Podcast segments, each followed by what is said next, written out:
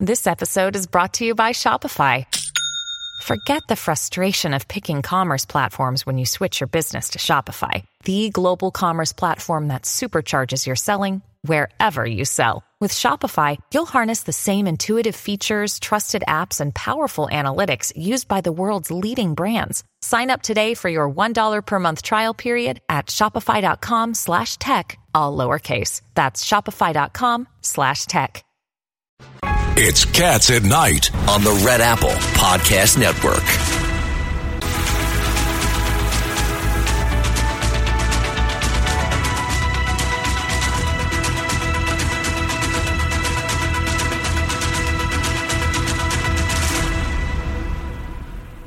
As we always say on every Friday, what do we say? TGIF. Thank God it's Friday.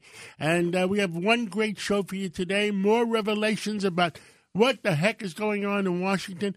In the studio with us, we have Judge Richard Weinberg. How are you, Judge? Fine. Thanks for having me back. Well, I'm always glad you're back. Uh, you were on vacation for a week, and uh, we missed you. And uh, our uh, in-house genius, a, uh, a a doctor, a medical expert, a uh, Renaissance a man. Renaissance man, a historian, in live in the studio, Dr. Peter Michalos. Welcome, Peter. Great to be with the Truth Center of Radio. Well, we tell the truth here, and we make sure we get the truth. I already got some medical advice from him. Lydia, who do we have on? Miranda Devine, she is a New York Post columnist, and she has that great book out, The Laptop from Hell. Of course, she was on the forefront of that issue and so many more. And now there's been another Twitter file dump. We are learning so much more. Miranda Devine, fill us in. Yes, hello everybody. Um, well, you know, it's, again, it's not the holy grail. There's not what I've been waiting for, which is Miranda, can you get closer to the phone? We've got a bad signal. Or if you're on speakerphone, just take it off. Oh, okay. Sorry, I will fix that right now. Is that better? Perfect. Oh, a hundred times better. Hallelujah. Sorry about that. Um, You yeah, sounded before you were from Australia. Instead of from Queens. Yeah, exactly. Um, yes, so I, I just uh, I, don't think we're going to see the evidence, which I'm sure is there, uh, of the FBI um, getting involved, telling them, um, you know, the, the calendar entries, the Slack conversations between Twitter employees discussing the FBI. Um, their sort of information about a hack and leak operation, um, and to look out in October of 2020 for uh, some sort of hacked material about Hunter Biden. Uh, we know that that's what the FBI did, um, and I was hoping that Elon Musk would release that information and um, release, you know, any other information about the federal government or the Biden campaign intervening um, with the social media companies. But I have a feeling that Elon Musk won't release that um, because it's just his his companies are under so much threat from the Biden administration and Janet Yellen and um, you know the EU and Wall Street. Uh, so he he probably will keep something in reserve. But good on him for giving us the illuminating material he's given so far. It really shows us what we already knew, but it gives us the the meat on the bones, the proof that Twitter was shadow banning, was suppressing voices that were dissenting from the the kind of government. Uh, Tell, tell our audience what shadow uh, uh, uh, Shadow is- ban. shadow banning is. So it's it's really a, a kind of a proxy. Instead of blocking an account, blocking a person, or suspending their account, or throwing them off Twitter altogether, what they do is they just suppress the number of people that can see the tweets. So you might put out a tweet that would go viral, but it won't go viral. It should have, but it won't because Twitter has kind of put the brakes on it. They've just made your visibility much smaller. Hardly anyone can see your tweets. You don't know that. That's why it's called a shadow ban. It's like you've been banned, but you don't know. And Miranda Devine, what was really interesting to me is okay, we expected the conservative commentators, but Elon Musk also confirmed that a lot of political candidates on the right were also shadow banned. And then we also learned that that Stanford professor who was tweeting out about COVID lockdowns being harmful for children, he too was shadow banned. So this this is just widespread, and uh, it's it confirms what we suspected all along. Well, it's widespread on one side yes. of the argument. It's all conservatives. It's all the people who were dissenting right. from what the orthodoxy was with the Biden administration, the CDC, and so on. Now, Jay, you just mentioned Jay Bhattacharya. Mm-hmm, mm-hmm. He is, um, you know, an eminent doctor, an eminent health economist. He's got multiple degrees from Stanford. He and and uh, other eminent doctors uh, created the Great Barrington Declaration in 2020, which is not crazy. It, it, it was not extreme. It was not nutty. It was all based on science and they've been proven 100% right on everything. And what they were saying was protect the elderly, protect the infirm, allow healthy young people that we know by this stage the virus does not hurt, allow them to go about their business, make the economy still tick over, uh, allow them to go to school and have a normal life so that we don't now suffer the consequences that we're seeing now with children's education, mental illness, suicide, depression, etc.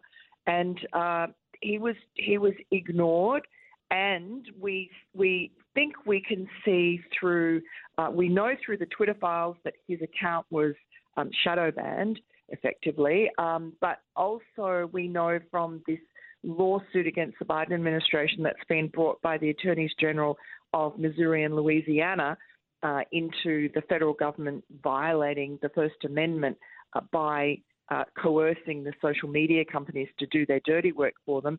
We know that they were suppressing um, contrary voices on lockdowns, uh, also on mask wearing, also on the vaccine. I mean, Dr. Bhattacharya was uh, saying that look, there is evidence that the the negatives for children outweigh any benefits of taking the vaccine, and there's really no need for them to take it unless they're high risk. Um, and and parents ought to have been given that that data so they could make a decision, an informed decision of their own with their doctor about whether or not they were going to give their, you know, their six-year-old, their infant now, uh, the jab. And so um, that was suppressed, but so was, um, you know, people who were critics of the, the federal government's botched withdrawal from Afghanistan. I mean, these are purely political um, issues, and they they ought not be suppressed. This is like something out of East Germany. Miranda, is anybody going to get in trouble? Um, well, they should, and look, we we, we all say, we all know they should, but my God, I can't believe what's going on in our country, and uh, they seem like all of them are getting away with it. Well, I think we have a newly energized and red pilled and very aggressive uh, Republican House uh, that's going to be taking power in the new year. They have already outlined investigations. What I have, what I know about um, some of those investigations, they have done a lot of excellent work. They have very good investigators. They are resolute, and I think that you will find that it'll be no more kid gloves with people who lie to Congress. I mean, for instance, Jack Dorsey, the former owner and CEO, founder, brilliant founder of Twitter, um, he went before Congress uh, after our our story was um, was said. Oh, did we? 2020, he went before Congress, I think in December, November, December, and told them, no, we don't shadow ban anyone. Over and over, he said that. No, no, we don't suppress conservative voices. Well, that's wrong and he should be held to account for that. Well, uh, some of the people that lied for, to Congress ended up in solitary confinement in the basement of a church, of a not a church, a basement of a, a prison. What's going to happen to these guys? Anything? Well, remember, John Brennan and James Clapper also lied to Congress and nothing happened to them. But I think it's a very different Republican cohort coming in now. They've learned the lessons of being too soft back, you know, in the Benghazi days and I think that they have have you know, they've seen how dirty the the game was played against them when it came to Russia collusion and uh, the FBI involvement in uh, into you know basically interfering with the 2020 election. So I think they're they're, they're there's much tougher, and I don't think they're going to allow people to get off the hook for lying to Congress. The, Miranda, it's Richard Weinberg. From from my perspective, what would be interesting is if the House Republicans subpoena the current Attorney General and the current director of the FBI to find out what they knew, when they knew it, and what they did about it. Because I think that's part of the story too. There's a lot of knowledge there on the inside that's not being disseminated, and I don't know if you're going to get it through these uh, these releases that have just come out. Yeah, no, I don't think I don't think we're going to get it. I think this power that the Republicans have will be incredibly useful and worthwhile. And I know that you know they are you know they, they have access to financial to money trails um, that's incredibly important uh, and they should be able to find out who installed, for instance, the former FBI General Counsel James Baker into Twitter five months before the 2020 election um, to act, you can only surmise, as a gatekeeper for any detrimental information. You don't think that was a uh, coincidence, Miranda? Yeah, real coincidence. And just like uh, Professor Pamela Karlan was parachuted about the same time, six months before the election, into Facebook to work on their content moderation board. Uh, virulently anti Trump uh, lefty professor. And of course, straight after the election, she left and joined the uh, Biden administration in the Civil Rights Division of the DOJ. And Miranda Devine, Judge Weinberg, and I were talking about this. It's very Orwellian what happens here because also a lot of major media outlets took their cue from Twitter. They said, "Oh, if Twitter's blocking this story, if Twitter's blocking this person, if Twitter is calling this disinformation, must be a bad guy." Exactly. So NBC News and CBS and ABC News and CNN and MSNBC. That's why they all. Oh, it took them years before they actually confirmed that the laptop was real. And Judge Weinberg, you had an interesting statistic about how what percentage of 16, people, from what I've read, Miranda, sixteen percent of the folks who voted for Biden in the 2020 election, if they had known about the true laptop story that you revealed in, in your reporting and your book, would have voted for Trump, would not have voted for Biden. And that would have made a world of difference. Dr. Michalos, any opinions? My opinion is that with all this cancel culture, as uh, Miranda just said, basically it creates an avalanche of canceling when one media outlet does it, it does it to the rest of them. And the other thing is that with physicians, you spoke about before, what happens is physicians should be allowed to at least say, in my opinion. So the NIH might say something about masks in, on three year olds and five year olds, so the physician should be able to say, based on my 35 years of experience, I believe mm. that it may not be beneficial and may be affecting their development and, and other, other matters. But physicians don't even have that freedom anymore, and many of them who work for large healthcare systems have to follow the uh, and look what they the did. Narrative. And Peter, look what they did in California. They passed a law about disinformation being articulated by doctors. And who was prevailing who, who's the, the arbiter of that? The, the problem is the person who wrote that was actually not a physician. That's what's scary. So we have non-physicians trying to tell people how to practice medicine. And during a pandemic, you don't have time for peer-reviewed literature. You need to deal with the people who are actually treating patients on the front line and get their opinion. And that's what doctors did from around the world and shared information. Well, Miranda Devine, we're running out of time. Anything else you want to say? We have about a minute left. Well, I just wanted to point out it's not just Twitter, it is uh, Google, Facebook, uh, Amazon, Apple. Um, we call it big tech all as one. Uh, the, these are global companies they are more powerful than the sitting president of the United States, as we saw when Facebook and Twitter deplatformed Donald Trump when he was still president. Um, the, these are a, a, threat to our freedoms. They are completely unaccountable. They do not abide by America's Constitution. Um, and and they're a clear and present danger to the republic. And I think that uh, it doesn't matter whether you have a friendly now running um, Twitter. What needs that the Republicans need to do is break them up, dilute their power at the very least.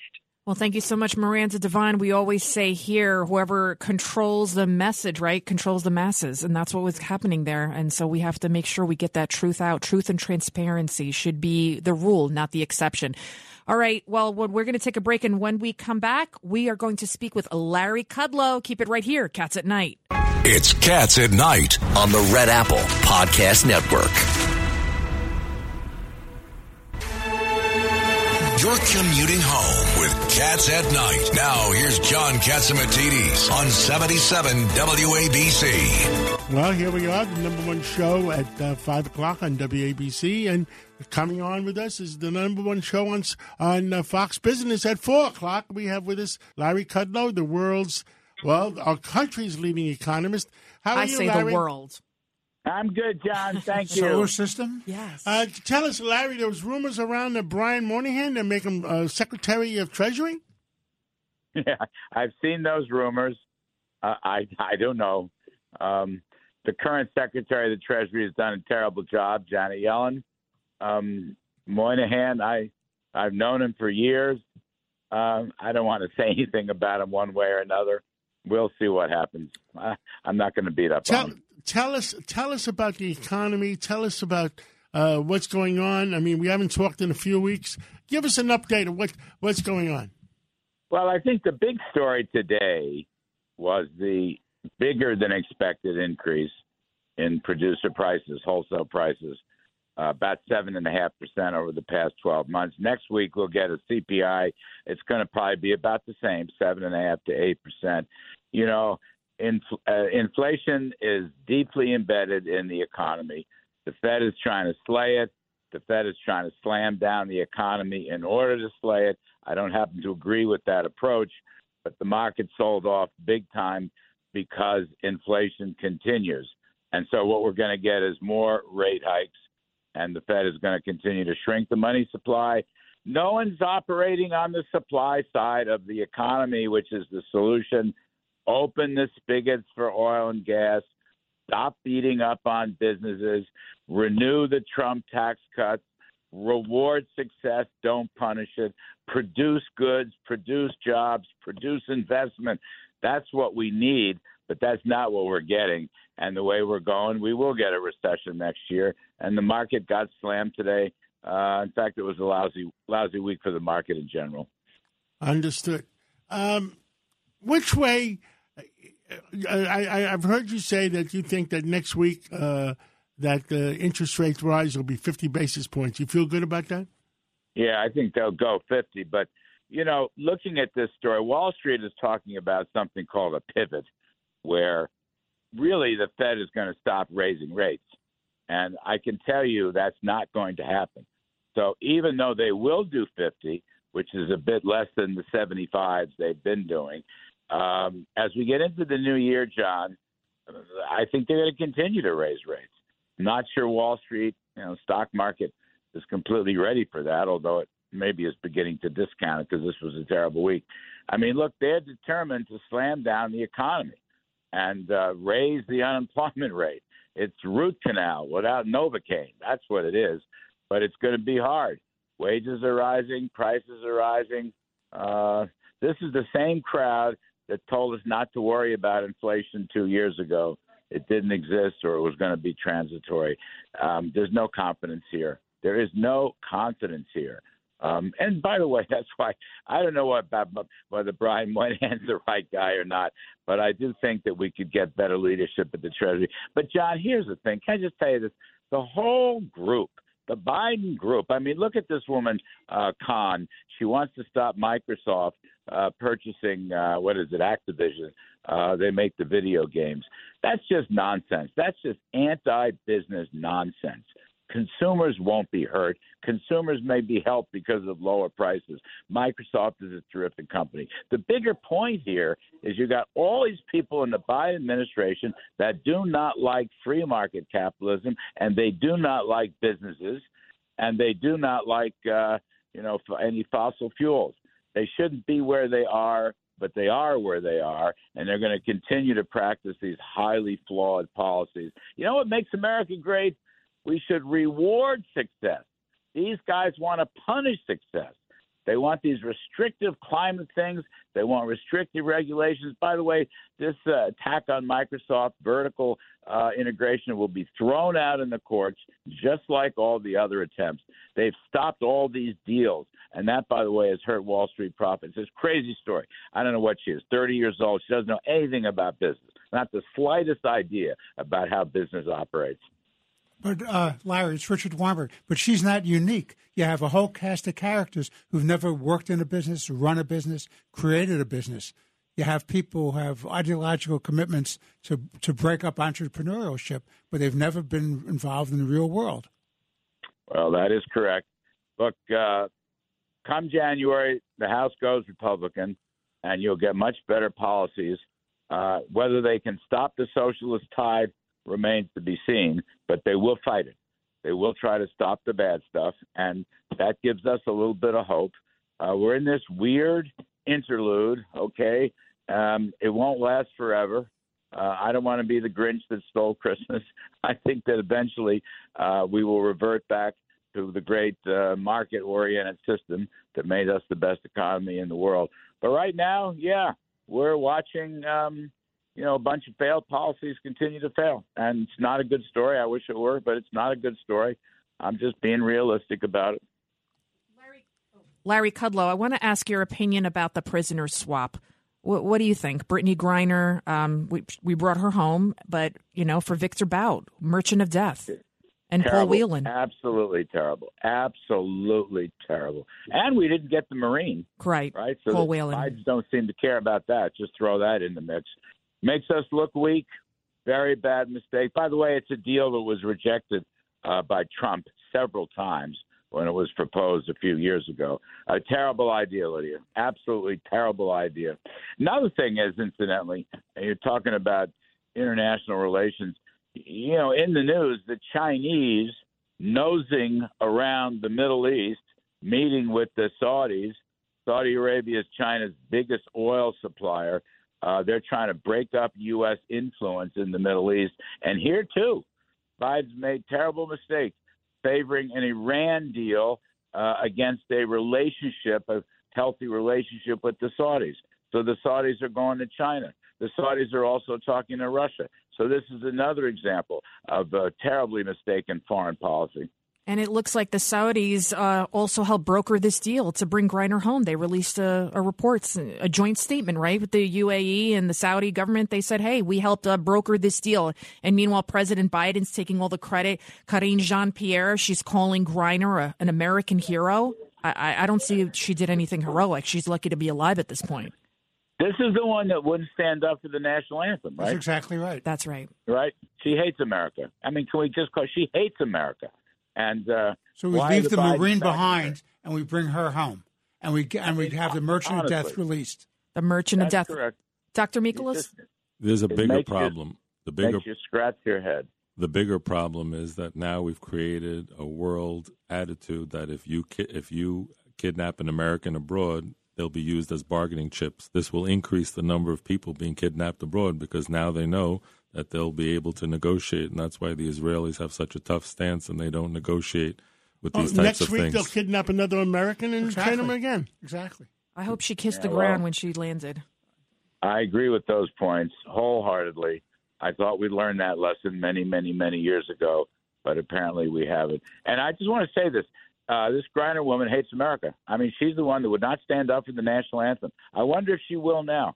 I wonder if she will now since U.S. government has brought her home. But it's a terrible deal, and I agree with all your criticisms. Absolutely. Well, Larry Kudlow, thank you so much. I'll be I'll be listening tomorrow. The number one show on Saturdays, Larry Kudlow from on WABCRadio.com, seven seventy on your dial, uh, from ten o'clock to one o'clock, and uh, find out what the what the world and the economy is doing. Tune into Larry Kudlow at ten o'clock tomorrow on WABC. Thank you so much, Larry. Thanks, John. Thanks, everybody. Thank you. We still got a great show for everyone. We'll be talking to New York Post reporter discussing Albany. Zach Williams We'll also be speaking with Melissa DeRosa on the big picture of what's going on in the Democrat Party. And then, of course, more with Dr. Peter Michalos on why it's important to be thankful. It's actually good for your health.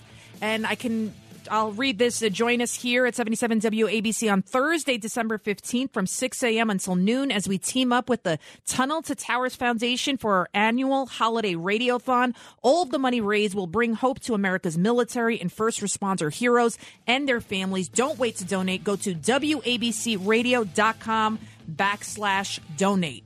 It's Cats at Night on the Red Apple Podcast Network. This is Cats at Night on the Red Apple Podcast Network. Welcome back to the John Catsimatidis Cats at Night show. In studio, we have Dr. Peter Michalos, Judge Weinberg, John Catsimatidis, and myself, Lydia Serrani. On the line with us right now, we have Zach Williams, a New York Post reporter covering Albany. Welcome back to Cats at Night. Zach, it's uh, Zach, it's uh, Judge Richard Weinberg. I want to talk to you about uh, this assembly member elect from Manhattan, Chang, who's a Republican, and now there are stories out there that the he won, Democrats. He won, he won, he won in Brooklyn. Okay. He won handedly. He won, he won in Brooklyn. They say he's from Manhattan. 47. Right. And he's duly elected. If there's to be a challenge to his residency, they should have done it earlier. And now they're talking about not seating him. What are you hearing about that? Well, the Democrats claim that they had no idea about his residency issues until after the election and are now have a hearing planned of the Assembly Judiciary Committee on the 19th, where they will say where they say they will consider the evidence and decide whether or not to um, suggest to the full Assembly chamber to vote whether or not Lester Chang should be seated in the Assembly next year. Now, legal experts say that the legislature, like Congress to some degree, has um, a pretty good amount of leeway to decide who can or cannot serve in its chamber. You know, a century ago, there were five socialists elected, and uh, they were the last people actually that the assembly ever voted to um, throw out. Now we'll see what happens with Chang. You know, the Assembly Speaker Heastie earlier this week, while speaking to reporters, noted that they just have not seen evidence that they claim would sufficiently show that Chang lived in Kings County over the past year before he scored that huge upset victory against longtime Democratic Assemblyman Peter Abbate Jr. Now, Chang, Chang's attorney actually is holding a press conference tomorrow in Brooklyn where they say they're going to present some evidence, and I guess we'll just have to see where it goes from there. But you know, the one important thing I think that um, should be noted is normally uh, members of the legislature have to live in their districts. But because it's a redistricting year, Chang only needed to live in the county. So that gives him a, a, a, lot more leeway because, of course, he does not. He has never claimed actually to live within the district boundaries themselves. You know, it was hard to know, of course, when you're planning to run, how they eventually would look in this topsy-turvy redistricting year.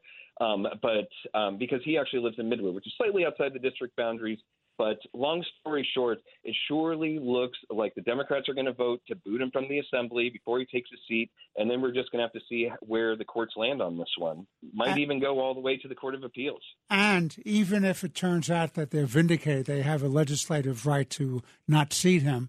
The only thing that's going to happen is the governor's going to call a special election. Well, that could get really interesting really fast. Um, Lester Chang could run in that special election. So could Peter Peter Abbate Jr. or there could be other candidates. Or the governor, like governors past, like perhaps Andrew Cuomo, could sit on it for months and months um, and not call a special election. You know, it's um, we're really getting into some some um, untread waters here because, like I said, you know, other than Red Scare votes a uh, hundred years ago, the legislature has never taken this step, no matter the concerns about someone's residency. And, and talk to us, um, Zach Williams. Again, you are the New York Post reporter covering Albany regarding the legislative uh, pay raises. And then my second question. The MTA, uh, Governor Hochul, she did a groundbreaking today, Morris Park section of the Bronx. Uh, tell us all about it because you know we hear about the shortfalls with the MTA that they want to raise the fare. I mean, it's and, and meanwhile nobody's paying the fare. well, there's a lot going on. I heard some really interesting from uh, someone smarter than me yesterday, which was after the election is when the real news breaks. And we're definitely seeing it this December. Um, so much has been going on. And that includes this last minute suggestion that Albany lawmakers might want to come back before the end of the year to approve a pay raise. Now, if they don't do it by the end of the year, they would not be able to get any pay raise until 2025 because um, state rules bar a legislature from from giving themselves a pay raise, if you will. While they're in while they're in that session, that's correct. Yeah, exactly. Now, the ironic twist to all of this is, you know, there's been um, much chatter from especially the political right or in recent months, um, you know, while Lee Zeldin was running for governor, about having lawmakers come back to Albany for a special session devoted to rising crime. Now, Hochul and other Democrats, you know, batted away that suggestion, said they didn't want to do that, but you know, it, but they say that you know, and to be sure, Heastie, and, um, sorry, Assembly Speaker Carl Heastie and State Senate Majority Leader uh, Andrea Stewart Cousins haven't said one way or another whether they definitively want anything to happen on this issue, which has just led to more speculation that they might come back, no matter the political heat or the optics of, uh, you know, not doing it on bail, but coming back uh, to give themselves a pay raise. Now, you also mentioned the the um, press conference held earlier today by Governor Kathy Hochul, of course, and uh, uh, Senate Majority Leader Chuck Schumer, where they touted progress on the Penn Station Access project, shoveled a little bit of dirt, proclaimed uh, the groundbreaking for four new stations, um, beginning with one in Parkchester that would allow people to people in Westchester and the Bronx to come to Penn Station via tracks that are currently controlled by Amtrak. And for many years, Amtrak would not share them with the Metro North, controlled by the MTA, which precluded, um, you know, a lot of people getting a one-seat ride into Penn Station. That now, the funny thing about these things is you have a press conference, you get really excited, right? You're like, wow, you know, that's pretty cool. I hate train tran transfers, and I assume most people do. The, the catch is this isn't going to finally happen until 2027. And the MTA, segueing into uh, your your last comment there, you know, is it's going to take years to get this project done. Um, there is a lot of funding on the table through through the federal government infrastructure bill, which Schumer noted, but you know, a lot of people are really wondering if the long-term stability of the MTA is a given, despite billions and billions and billions of dollars of federal stimulus funding. It remains to be seen whether they can get a handle on these huge capital costs um, and the pandemic-driven um, deficit, if you will, um, and get their house in order. And a lot of people are asking questions about whether, you know, is it worth um, throwing more money at them by allowing them to raise fares unless they can get, you know, some of these rising costs under control um, by maybe uh, running things a little bit tighter. What what a mess, right? That's what what a mess. And to to reiterate for our listening audience, Albany legislators are contemplating coming back for an emergency session to give themselves raises, but they've nixed the idea of coming back to uh, address the the rising crime that is plaguing our city. You know, in Albany, there's, uh, I think, as David Paterson once noted, there are there are gravitational forces that don't exist on other planets, and uh, so we're just going to have to see how it bends this way, one way or another. So we see what their priorities are, right? Right, Judge Weinberg? Absolutely. John, what do you think about that? That they don't want to have an emergency session to address bail reform, I- I to think- address the crime, I but they think want to they- raise their I think their they've done enough damage in Albany already, and and the people are starting to get mad as hell with what's going on in Albany. Mm, yeah, they are. I'm mad as hell, and I don't even. I'm not even in Albany. Uh, let's I'm as mad as hell, and I'm not going to take this anymore. But of Oh. course, the big news of the week was certainly um, the scandal engulfing uh, Attorney General um, Tish James. tell us about it. well, it, it came out very late last week.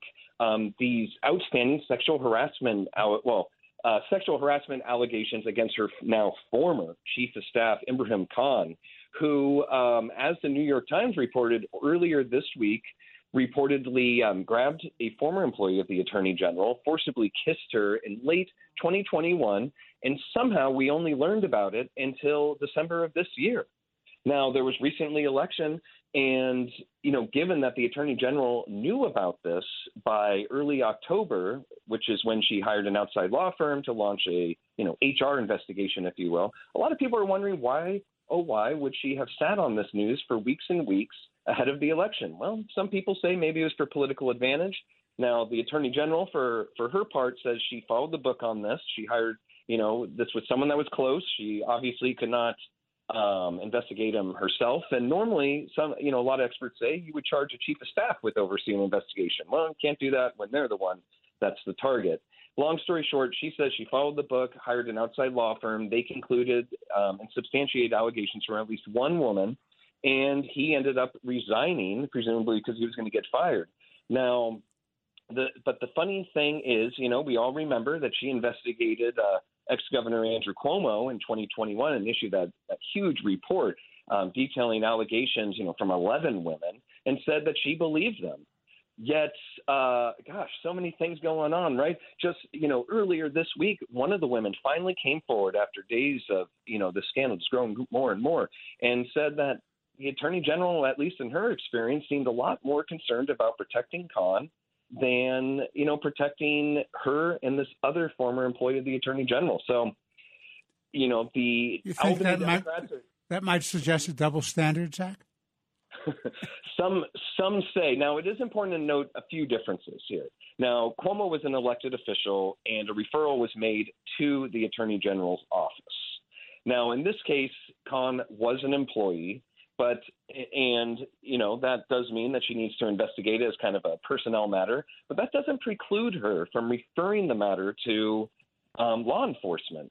And it really remains unclear whether the the attorney general or people working for her ever encouraged women to go to the police on this, like a lot of the acu- Cuomo accusers eventually did against him. Interesting. Hmm. And I, you know, one question has really been weighing on my mind when you compare, you know, this to um, the, the issue with Khan to um, all, you know, the litany of accusations that, that faced Cuomo. And I, I think it's important to remember, of course, it was Khan that was accused of sexual harassment, of course, not Tish James. Um, but something to keep in mind is, you know, there was, you know, he had been accused before um, from a 2014 incident. You just have to ask, you know, to what extent did the attorney general know of any other troubling behavior by Khan? Well, she still has not quite said, uh, you know, answered that question, despite a, you know, a pretty spirited interview with um, Errol Louis earlier this week, where she de- defended how she handled all this. Well, thank you so much, uh, Zach Williams, for all your insight, and we look forward to talking to you again. Well, Thank thank you, you Zach. so much for having me. And Ha- on the line, have a with great us, weekend. We have Melissa DeRosa. Do you want to respond to what the Tish James investigation and Khan? I mean, we this is serendipity. We didn't even plan this, but you're the perfect person to ask. So, I mean, look, well, it's it's great to hear your voice, Lydia, and nice to talk to all of you guys again. I mean, look, you watch this all play out, and it's it, it should be shocking, except it just confirms to me what I have known for quite some time, which is that Tish James has corrupted that office, and it has been hijacked by a bunch of political hacks and children. I mean, Tish James, Jennifer Levy, Delaney Kempner, these people who came with her from the public advocate's office, which really is the public advocate, let's all be honest, is nothing more than sort of a paid, com, you know, complainer. It's like they have no actual role. These people came into the Attorney General's office, which is an office with a long, proud history of bringing really important cases, and they've politicized and corrupted it. And I mean, it's not just with Andrew Cuomo and it's not just with Ibrahim Khan and how they handled that and the juxtaposition of the way that they handled it. But you look at what they did with Nikki Haley in leaking her donor list, which I'm hearing from people that are on the inside that they did an internal report that they've also been sitting on that they expect to dump some Friday, you know, around the holidays. That's going to show that there were potentially bad acts there and not that it was a glitch, which Tish James claimed to the Newsday editorial board. So, I mean, you look at what she did here, and what I found incredible, and I thought Errol Louis did a pretty decent job in that interview, but I was disappointed that he didn't put two very important questions to her. Number one, why did you not go to the comptroller's office? You're doing a contract, you're bringing in an outside law firm. There's over 2,000 people that work in the Attorney General's office. Not one of them could pick up the phone and say, hey, Tom DiNapoli, we've got this issue with our chief, chief of staff, and we've got to expedite this contract. We got to get the ball rolling. No, they were covering it up. It was a, that's the smoking gun. And number two, Delaney Kempner, her press secretary, who for the entire week in the run-in to when the New York Times ultimately confirmed that this was all going on behind the scenes, that they were trying to cover up and keep hush hush, she was lying to reporters all week. She was saying you're spreading rumors, you're gossiping, you know, what you've got is wrong. The Washington Post actually just covered that today in a column by Erik Wemple, um, directly quoting her. And so it's just, my biggest takeaway from this is that that office has been so badly politicized and damaged that it's an outrage. And the idea that the legislature is going to give her a pass on this and they're not going to hold her feet to the fire and say, we care about government competence, we care about the integrity of the office. We're going to let this go and close ranks and just, you know, we hear no evil, see no evil, and move on shows their hypocrisy. Right. And what's that famous line, Judge Weinberg? Show me the person. I'll show. You. What does that show the, me? The Stalin line. Show, show, me the person, and I'll show you the crime. I mean, she ran on a, a campaign that she was going to go after Trump, and then, of course, it became the cool thing to do to actually go after Cuomo, and she was encouraging the accusers to go to the police. So it's interesting that this was happening in her own office, and it was ignored. I mean, it's it's not it's because it, it didn't again, bolster her political popularity. Williams, we just said to Zach Williams, does this raise a question of a double standard? I, I don't mean, think there's a question about it. Yeah, exactly. There's not even a question of it. I mean, when you look at what she did with Andrew Cuomo and that report and how she leak, leak, leaked to the press throughout the entirety of that sham investigation, and then she starts selectively dropping transcripts, which she redacts in order to cover up things that were maybe not flattering for her herself or for Ibrahim Khan, her chief of staff, and her political consultant Trip Yang. I mean, what she did, she the way that she sort of pushed all of that out right after she announced she was running for governor. You know, she stands up, she says 11 women. She refuses to say which ones actually constitute sexual harassment. I mean, I I, I know what the law is pretty clearly. I helped negotiate it, and sexual harassment is not putting your hands on a woman's face at a wedding or saying hi sweetheart or putting your hand on someone's waist while you're posing for a photograph you know those were the allegations against andrew cuomo that she said you know were sexual harassment in violation of state and federal law and then you know the, all of the politicians sort of swarmed and pushed him out so that they could each you know move up the chain themselves tish had her eye on becoming governor and kathy hochul had her eye on becoming governor you've got in this situation the woman who came forward this week in an interview with the new york times saying I believe she tried to cover this up. I am unhappy with how this was handled. And yet, all of the politicians, one by one, said, We don't think that we need to do anything about this. So I guess it's not really about believe all women unless it's politically beneficial to the people in Albany. Well, thank you so much, uh, Melissa DeRosa. One last question Sinema. She's shaking things up. She went over Arizona Senator. She's now an independent. What do you think that'll do? You know, look, I think that Sinema is making her own political calculation. I think given that she has sort of sat with Manchin this whole time and, you know, been the holdout on, on some of the bigger Democratic legislative priorities, that she had her own concerns around a primary and surviving a primary. But she's going to continue to caucus with the Democratic Party. I think she's going to continue to keep her committee assignments. And so I think that, you know, remember, Bernie Sanders isn't a registered Democrat either. And you've got or King. others. Or King. Exactly. So I think that I don't think this actually changes much. I know it sent some shockwaves around when the when the uh, announcement first dropped, but I, I don't think at first blush this is actually going to do much. All right. Well, thank you so much, Melissa DeRosa. We have to go to a hard break, and uh, hope you have an amazing weekend.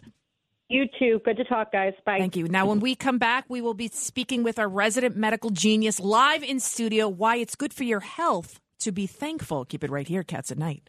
It's Cats at Night on the Red Apple Podcast Network. It's a common sense recap of the big stories. It's Cats at Night on 77 WABC. Welcome back to the John Catsimatidis show. Cats at Night. We only have three minutes, but that's enough for you, right, Dr. Michalos? No, we got more than that. We just took a break. Oh, really? Because he told me three minutes. No? Well, let's start. Okay, go. Dr. Michalos, tell us why people get colds more. Okay, some fascinating news that came out in the Journal of Allergy and Clinical Immunology about three days ago showed that we catch colds when there's a 10 degree drop inside our nasal passages. And when we cold air enters the nose, we can't fight off infections as readily. And we now know that also when your nose is dry and the room is dry, the mucous membranes, which have a protective layer and barrier, which basically mop up viruses and bacteria that enter, they protect us. So now we know that there's a reason why when your mom told you to go, don't go outside in the cold with the wet hair and and we now know that the temperature drop affects it. Now we know also with COVID that in the wintertime when we go indoors and our mucous membranes are dry, our lungs are drier, viruses and bacteria more readily enter. When we're in humid climates, like when we're outdoor on the beach in Florida or the Caribbean, we're less likely to catch COVID. So that's a very interesting study. So when you have little kids at home, those people who run humidifiers, and you can get ones with UVC light, which kill the viruses, mold, and bacteria inside the water. And by keeping a $10 hygrometer in the bedroom and it tells you the percent humidity, you get sick less and you have less flu, colds, viruses, RSV. So we want to keep our audience healthy. So we give them tips about the latest research on uh, being cold. And this Sunday, we're going to have a great show and we're going to talk about the new research on thankfulness and immunity and gratitude and how it actually helps you live how to longer. Reduce, we're going to be talking about this Sunday with Dr. Michalos, how to reduce your stress so that you live longer because stress creates problems in your body. Absolutely. When you have the fright and flight mechanism and your epinephrine and adrenaline is always running, and also holding grudges. When you hold grudges, it's like swallowing a poison pill and waiting for the other person to die. So this is the time for forgiveness with the holiday season. My husband listening. And you need to let things go and uh, be nice to each other here, locally, and in the whole world. Peace and more diplomacy. I mean, you know, we hear about that. Like, I have a few friends that have like been morning reporters, and they they have a lot more health problems when they're uh, constantly like on the go, when you're rushing, rushing, rushing, and you don't sleep enough. So it's so important to take care of yourself, and part of that uh, balance is making sure you're not stressed out all the time. Absolutely. And good diet, nutrition, exercise, it's all part of increasing your happiness levels. And like we say, keep your vitamin D levels up because we know that affects, it's a precursor to serotonin, which is our happy hormone. And that's why places where it's not sunny, like places like Iceland, where I have one of the highest suicide rates in the world. So we want people to get out, get a little sun, take your vitamin D, be healthy, and listen to WABC for more life saving health tips. What happened with Celine Dion? We have about two minutes left. What stiff person syndrome? Did you hear about this? Uh, she can't perform now because she she I don't know. It's called stiff person syndrome. Have you heard about this? I think it's just a variant of uh, Parkinson's. It's a neuromuscular disorder where people can't uh, function. Obviously, when your muscles are affected, your throat, your voice, because singing is a major part. You need a lot of muscles, not just your vocal cords. You need your lungs so, uh, but mm-hmm. there is a lot of research being done with neuromuscular disorders, and that's why we have to support American ingenuity and pharmaceutical companies so that they come out with all the new innovations. And we have to be careful as society not to institute price controls because they result in shortages and lack of R&D money, no research and development, no new products. That's why we're the world leaders, and we helped the world get out of the pandemic with our antibodies, antivirals, and other forms of treatments. What uh, supplements should we be should we be taking at this point right now? Speak to your doctor. Take your multivitamin. Eating healthy. Lots of olive oil, vitamin C, vitamin D, and discuss it with your doctor. And uh, just stay healthy and listen to WABC. And wash your hands. Right. You reduce your stress if you can't sleep at night Tune in WABC. We're live all the time. Yeah, but the problem is I get more awake because Curtis has me dying laughing. Last weekend I'm listening to him and I literally laughed Curtis out loud. Keeps, Curtis keeps me up all night. What's even better is people tell me that they need le- less therapy sessions now uh, because they listen to WABC at night and it helps comfort them and calm them down. Thank you, Dr. Peter Michalos. And uh, and TGIF, thank God it's Friday. And what do we, what do we stand for? for? Truth, Truth justice, justice, and the American, way. God bless America. We do need his blessing. And uh, have a great weekend. It's Cats at Night on the Red Apple Podcast Network.